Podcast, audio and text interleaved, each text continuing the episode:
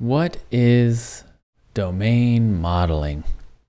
Hello, my name is Eric Normand, and this is my podcast. Welcome. So, today I am starting to record these explorations uh, about domain modeling. Um, about two and a half years ago, I started podcasting about the ideas I was exploring for functional um, functional programming, which eventually turned into grokking simplicity. I didn't have a podcast before that. If you go back to the very very early episodes, you'll see that it's me rehashing these ideas, trying to define them, trying to figure out ways of explaining them and uh, that eventually led to Grokking Simplicity, which is all about functional programming. And uh, one thing that happened in the development of Grokking Simplicity was that I had a plan for three parts. The table of contents had three parts.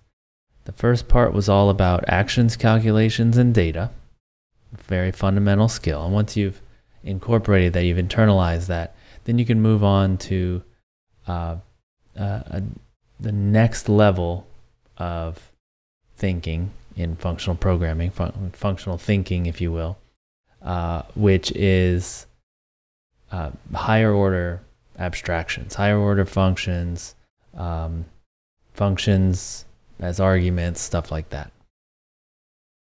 And that leads to stuff like map filter and reduce and building your own concurrency primitives and things like that. And then the third part was another leap, which is that once you've started doing stuff in calculations for enough time, uh, calculations and data, you start to if, if you go through the door, not everyone does this. It's kind of a more advanced technique, but you can start to think about your program much more abstractly. You start to think more algebraically. And I have a, a whole episode on that if you want to search for algebraic thinking. Uh, and so that was what the third part was going to be about this algebraic thinking. Basically, thinking about your program uh, and and thinking about what the code what you can know about the code without running it right? That there's a lot that can be understood uh, uh, abstractly and working with that. So that got cut. Uh, the reason it got cut was a good reason. Um, I was already mostly done with parts one and two, and um, part I, I was thinking about cutting it into three volumes, uh, but talking with the publisher, they were skeptical that three volumes was the right way to do it. They proposed the first two go together and the third one is separate. And the reason was that the first two form an arc from beginning, like no knowledge of functional programming, all the way to professional. If you if you follow through and you learn all the skills in there, you have everything you need to be a professional functional programmer. Meaning you get paid to write in Haskell or Clojure or whatever. Um, and this is empirically true. Um, not specifically the, the book itself, but I these are the ideas that I took from people I knew, and I could I could I talked with them. I observed what skills they had, and I put all the most important ideas in the book. So if there was an idea that was in the, and those happened to be in the first two parts, right? So, um, all that is to say that in theory, if you're already a programmer, you already know how to program, this will get you from no knowledge of functional programming to you can call yourself a professional functional programmer.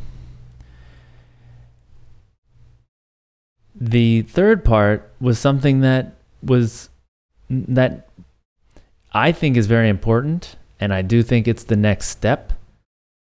But not everybody gets there. Or maybe they get there, but they don't need to get there to start getting paid. Right? So that that that suggests a different audience and that so like in a you know maybe a senior person and it so it suggests a different book cut it there. And that was also convenient. It was pragmatic because then i could be done sooner because i was almost done with part two and the book could be released. Uh, and then i wouldn't have to think about part three until all that was done. Okay so um, that's what we did.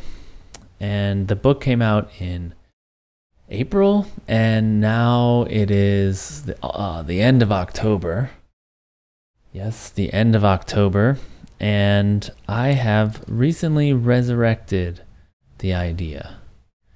Uh, I went through my notes. I've been jotting stuff down, trying to organize the ideas and the definitions. I'm talking about it in my newsletter now, so I'm talking about it here and in the newsletter and um, I'm not ready yet to say it's going to be a book, but I imagine it will. I'm not committing to it yet. Um, I'm waiting for the ideas to really crystallize into something I think is worthwhile. And I will know somehow, intuitively, um, that the idea is big enough, or maybe I'll never know, right? It's possible that I won't know, but I won't I won't make it a book until I know that uh, I will have the motivation to finish it, right? That I know that this idea is big enough and um, well defined enough to turn it into a book. Because it's a lot of work. But I'm perfectly willing to make a podcast episode uh, talking about the ideas, and I'll probably do more than one. Um, so, in this first one, I would like to simply define domain modeling. Um, again, this is one of those things that um, that might help me more than it helps the reader. Uh, but um, a, I think a good definition can kind of help you with the scope and uh, help you pin down the idea more precisely. And so that's what I'm trying to do. Now I've searched like what is domain modeling and you get a lot of articles. There's a lot of articles about domain modeling, but none of them actually define it. So you um, you kind of get an idea of a, like maybe a process or uh, what one might kind of look like, uh, and I want to be more precise. So to me, uh, my definition right now, it's it's evolving, right? Like even last week, I changed it completely. Um, but a domain model has three things. It has, uh, it encodes information.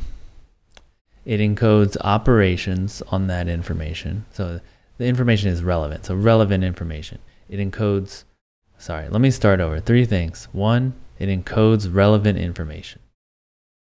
Two, it encodes operations, domain operations on that uh, relevant information.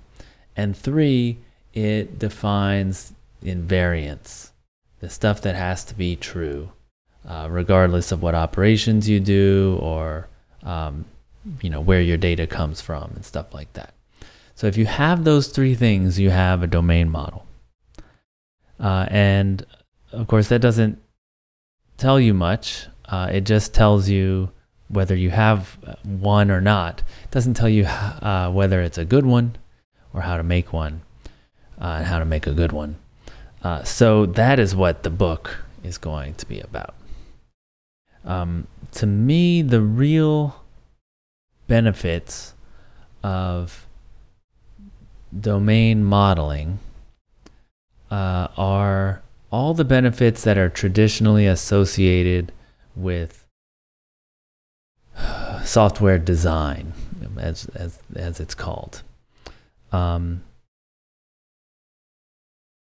but I find software design is often puts the cart before the horse. Okay, well, I wasn't planning on going here, but I will. Um, I think uh, this is an important. Uh, this is an important topic. The software design, uh, when it is defined at all and its goals are defined, will say something like the point of software design is to decrease the cost of maintaining or writing software, right? Uh, and so uh, it's a very sort of cost centric, business centric uh, goal. And, and that's great. It's, it's, it makes it good for convincing business that we do need to invest in software design because then future changes to the software will be easier, right?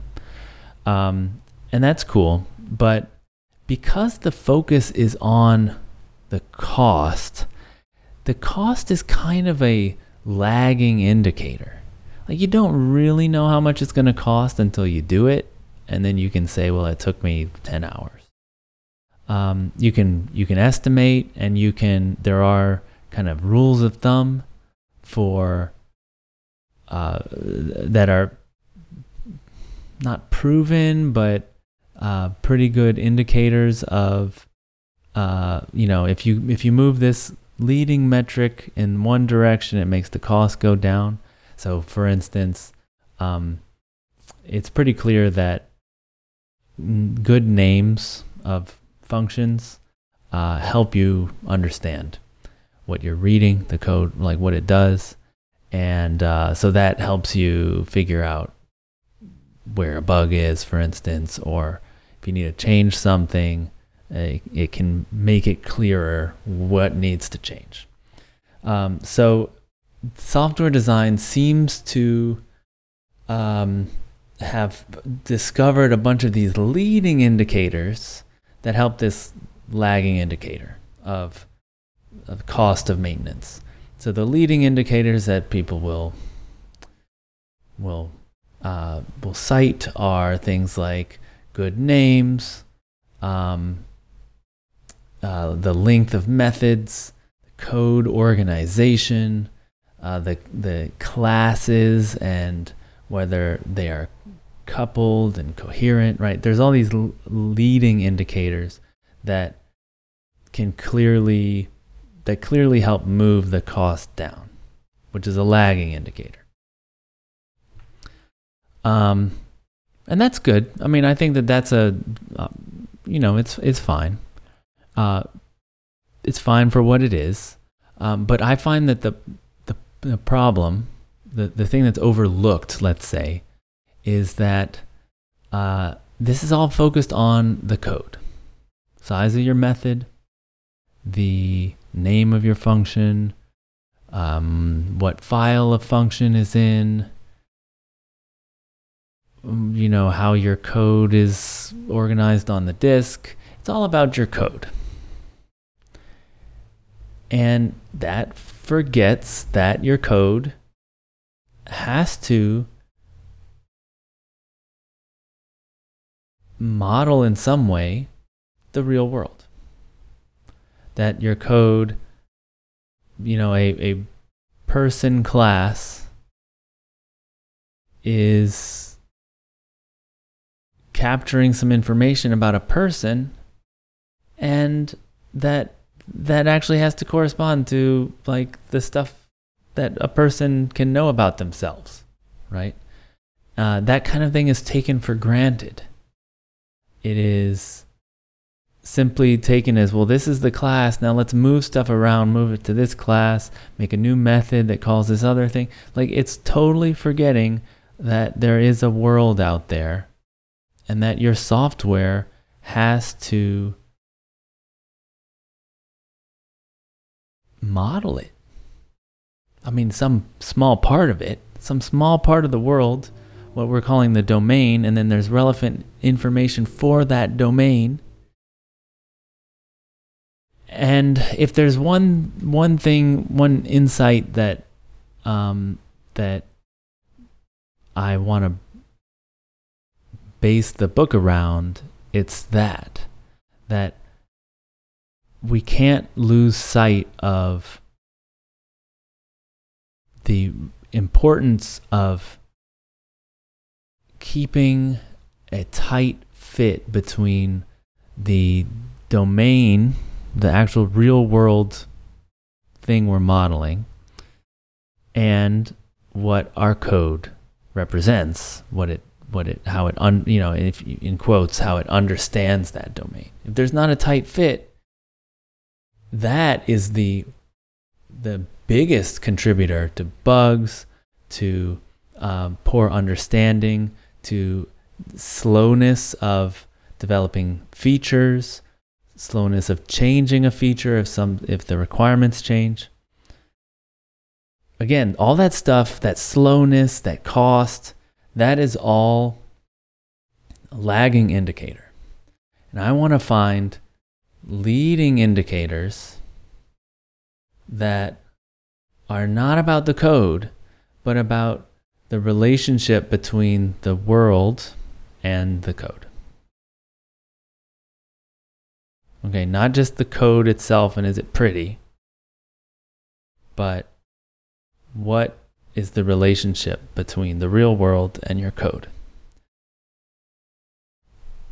And those boom, boom, boom dominoes lead to the lead the lagging indicator of cost. And I think that the the that fit between the domain and the model the model as expressed in your code, is um, overwhelms, you know, code quality, the cleanliness of your code. That if you have a like a hugely nested if statement, it's probably because your model is not very good.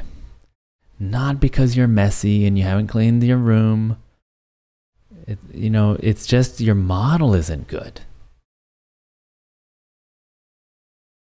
And so I want to, uh, I want to to make a book about that. I mean, I'm not saying I will, but like that's what that's what that's the idea that is central to uh, to the book to the top as you know the way I want to approach this topic. So the book we'll talk about oh, how to explore a domain, um, figuring out all the relevant information, the uh, domain operations that you'll need, how how those relate to the relevant information and constrain the design of it and then the invariants and how those constrain the design and how to encode those because I think part of the definition that I missed is that these are typically these three things are typically encoded in a programming language or you know maybe more than one programming language because you have you know systems that have you know they'll have SQL and and a backend language like Scala and um, maybe another query language they have to work with. Uh, and then maybe their tests are written in something else. Like you know, the way we break up systems today is uh, is usually multi-language, but it's all of it's written down in programming languages, or it's not, and it's like in our head, or it's in the spec. So um, we need to encode it somehow in English, in our spec, or in a table, or in our code, etc.